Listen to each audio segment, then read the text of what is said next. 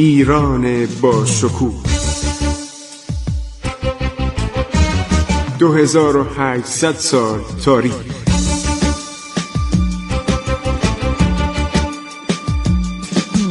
عبور از تاریخ.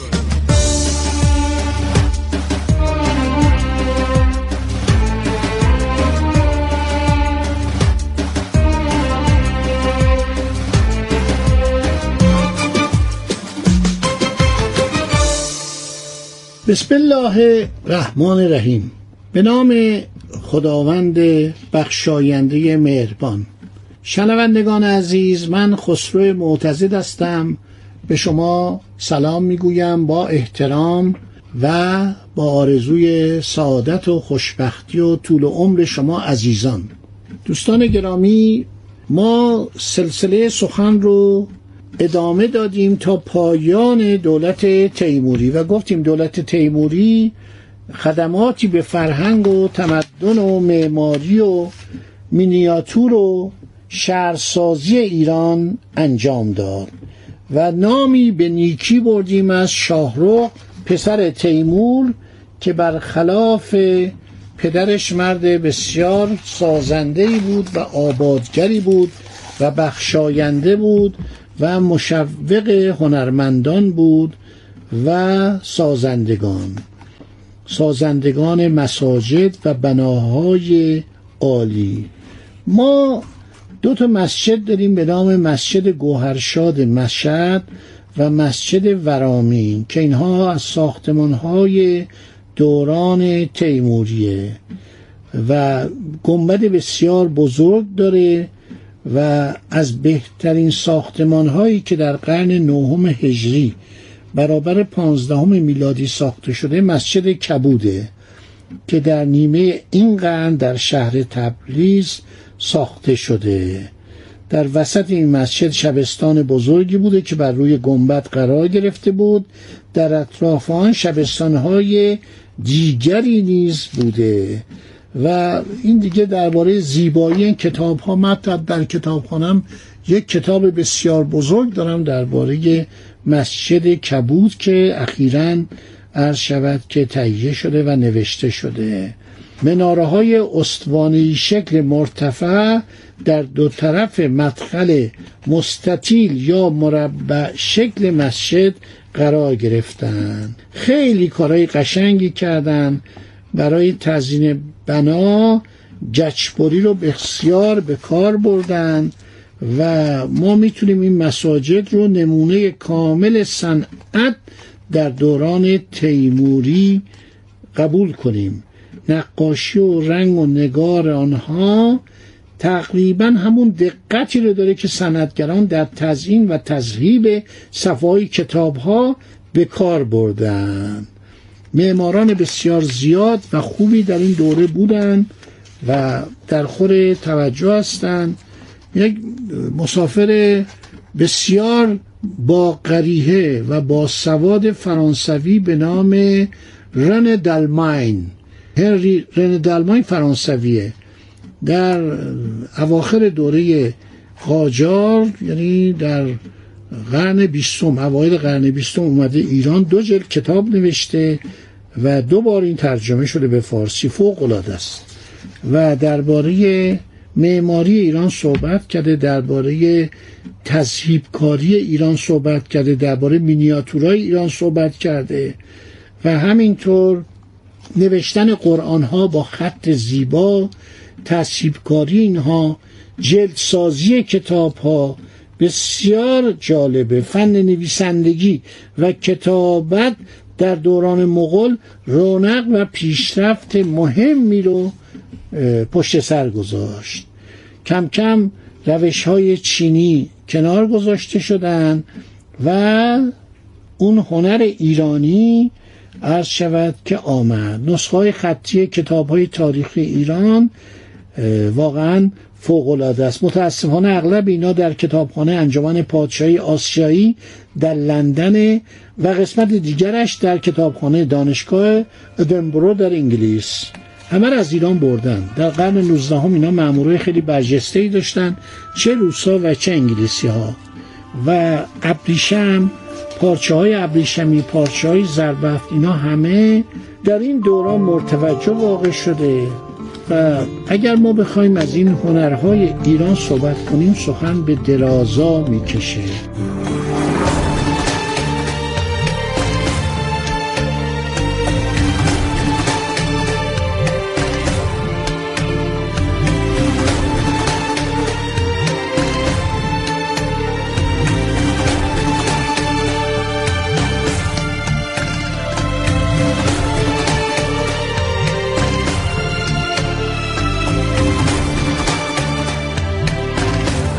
مکتب تیموری مکتب تاثیرگذاریه در دو قرن هشتم و نهم هجری عرض شود که شهر سمرقند مرکز بزرگترین کارهای نقاشی بود. اینا مینیاتورهای عالی عرض شود که میکشیدن و این مینیاتورها می‌توان آثاری از نقاشی های چینی رو در اونها تشخیص داد. کتاب های زیادی در این باره نوشته شده. یکی از بهترین کتابایی که مرتوجه بود شاهنامه بوده.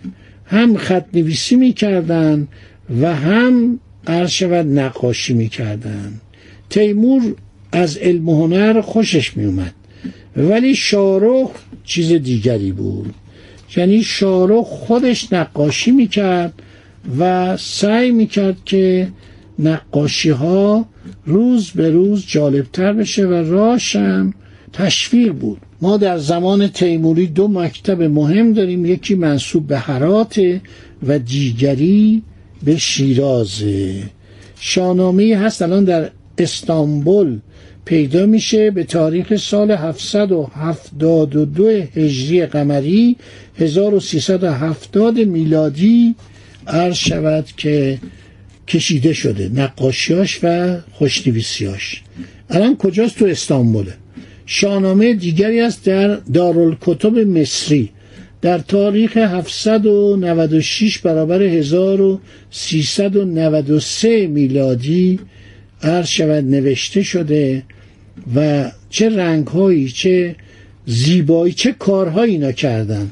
بیشتر اینها از ایران خارج شدن یک مجموعه هست دوازده تابلو نقاشی داره که مناظری طبیعی از درخت و گل و رود و کوه و تپه و انواع پرندگان رو نمایش میده. آدم وقتی داره نگاه می‌کنه حیرت می‌کنه که این ایرانی و این مجموعه هنرمندی که در آنجا در اون حرات یا در شیراز گرد آمده بودن چقدر آدم های بازوقی بودن. کتابخانه بایسونگور شاهزاده تیموری فوقلاده بوده.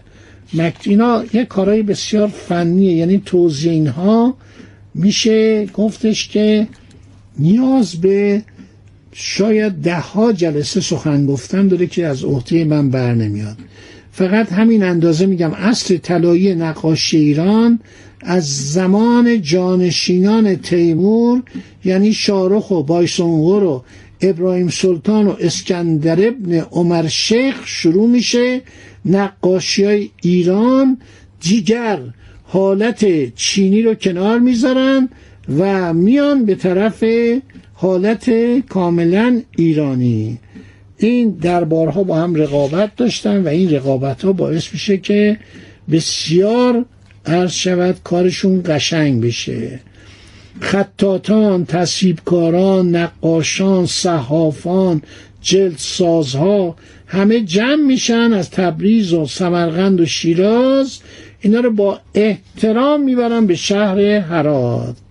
خاندان ایلخانیان مغول در ایران در سال 736 هجری قمری 1336 میلادی منقرض میشه. در همون زمان خاندان سلطنتی مغول به نام یوان در چین عرض شود که منقرض میشه خاندان مینگ تا سال 1054 هجری. از سال 770 تا سال 1054 هجری قمری میشه 1368 میلادی تا 1640 44 میلادی در چین حکومت می‌کنن. و بعدم عرض شود که رابطه بین ایران و چین در دوره شارخ قوی میشه و صنعتگرای چینی صورتگر نقاش چین میاد به ایران ایرانیا هنرمندانی به اونجا میفرستن و نقاشی دو طرف به هم نزدیک میشه. کتاب کلیل دمنه در کتابخانه کاخ گلستان تهران عرض شود که فوقلاده است. این کتابم نسخه دیگهش در استانبوله. نقاشی خیلی جالبی داره. انشالله یک روز این کتاب های موزه ملی ایران کتابخانه ملی ایران اینا چاپ بشه مردم بدونن که چه گنجی عرض شود در اختیار دارن.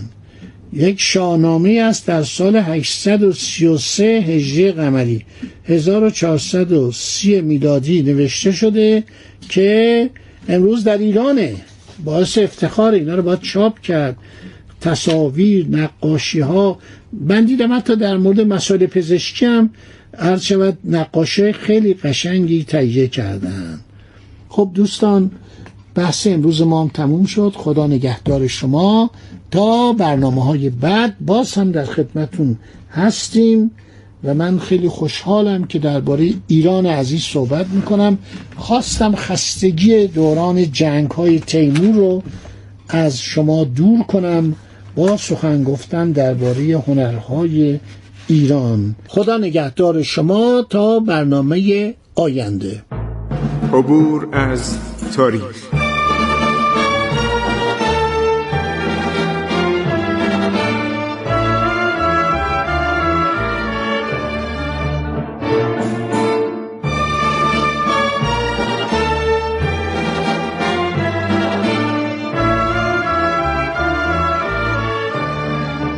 ایران با شکوه.